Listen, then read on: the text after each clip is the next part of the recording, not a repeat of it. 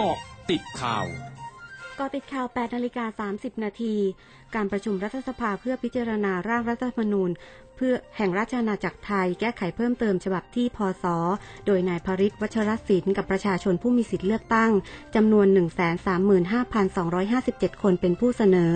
จะมีการลงมติรับหลักการในเวลา 10นาฬิกาวันนี้ โดยการขานชื่อเป็นรายบุคคล หลังนายพรเพชร วิชิตชลชัยประธานวุฒิสภา ในฐานะรองประธานรัฐสภา สั่งปิดการประชุมเมื่อช่วงกลางดึกที่ผ่านมา โดยจะต้องได้คะแนนเห็นชอบไม่น้อยกว่ากึ่งหนึ่งของสมาชิกทั้งหมด เท่าที่มีอยู่ของทั้งสองสภา หรือ 362 เสียง จากสมาชิกทั้งหมด 723 เสียง โดยในจำนวนนี้ สวเห็นชอบด้วยต้องไม่น้อยกว่า1ใน3ของจำนวนสมาชิกทั้งหมดที่มีอยู่ของสว หรือ 83 เสียง ถึงจะผ่านการพิจารณาในวาระแรก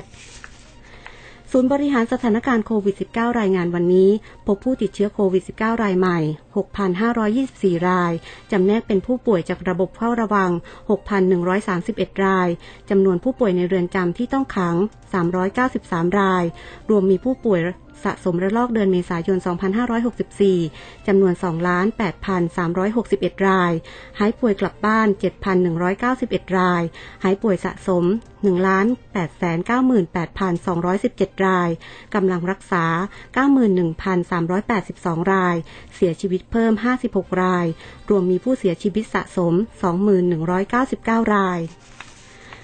กรมอุตุนิยมวิทยารายงานบริเวณความกดอากาศสูง หรือมวลอากาศเย็นกำลังปกคลุมประเทศไทยตอนบนและทะเลจีนใต้ทำให้บริเวณประเทศไทยตอนบนมีหมอกในตอนเช้า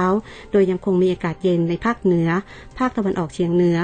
สำหรับมรสุมตะวันออกเฉียงเหนือที่พัดปกคลุมอ่าวไทย และภาคใต้มีกำลังอ่อน ในขณะที่หย่อมความกดอากาศต่ำปกคลุมภาคใต้ตอนกลางทำให้ภาคใต้มีฝนตกหนักบางแห่ง ส่วนคลื่นลมบริเวณอ่าวไทยกำลังอ่อน โดย บริเวณอ่าวไทยมีคลื่นสูง 1-2 เมตร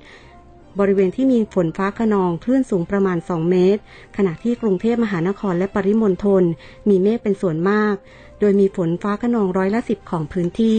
ช่วงหน้าคืบหน้าข่าวอาเซียนค่ะร้อยจุดห้าคืบหน้าอาเซียน นางซาร่าดูเตร์เต คาร์ปิโอ บุตรสาวของประธานาธิบดีโรดริโกดูเตร์เตของฟิลิปปินส์ยืนยันครั้งแรกเมื่อวันอังคารว่า จะลงสมัครชิงตำแหน่งรองประธานาธิบดีฟิลิปปินส์คู่กับนายเฟอร์ดินานด์ มาร์กอสจูเนียร์ที่จะลงชิงตำแหน่งประธานาธิบดี ซึ่งเธอเชื่อมั่นว่าชาวฟิลิปปินส์จะสนับสนุนเธอ และนายมาร์กอสจนกระทั่งชนะการเลือกตั้ง นายกรัฐมนตรีเจสสิก้าอาเดนของนิวซีแลนด์เผยวันนี้ เมืองโอ๊กแลนด์ซึ่งเป็นเมืองใหญ่ที่สุดของนิวซีแลนด์จะกลับมาเปิดการเดินทางภายในประเทศ ตั้งแต่วันที่ 15 ธันวาคม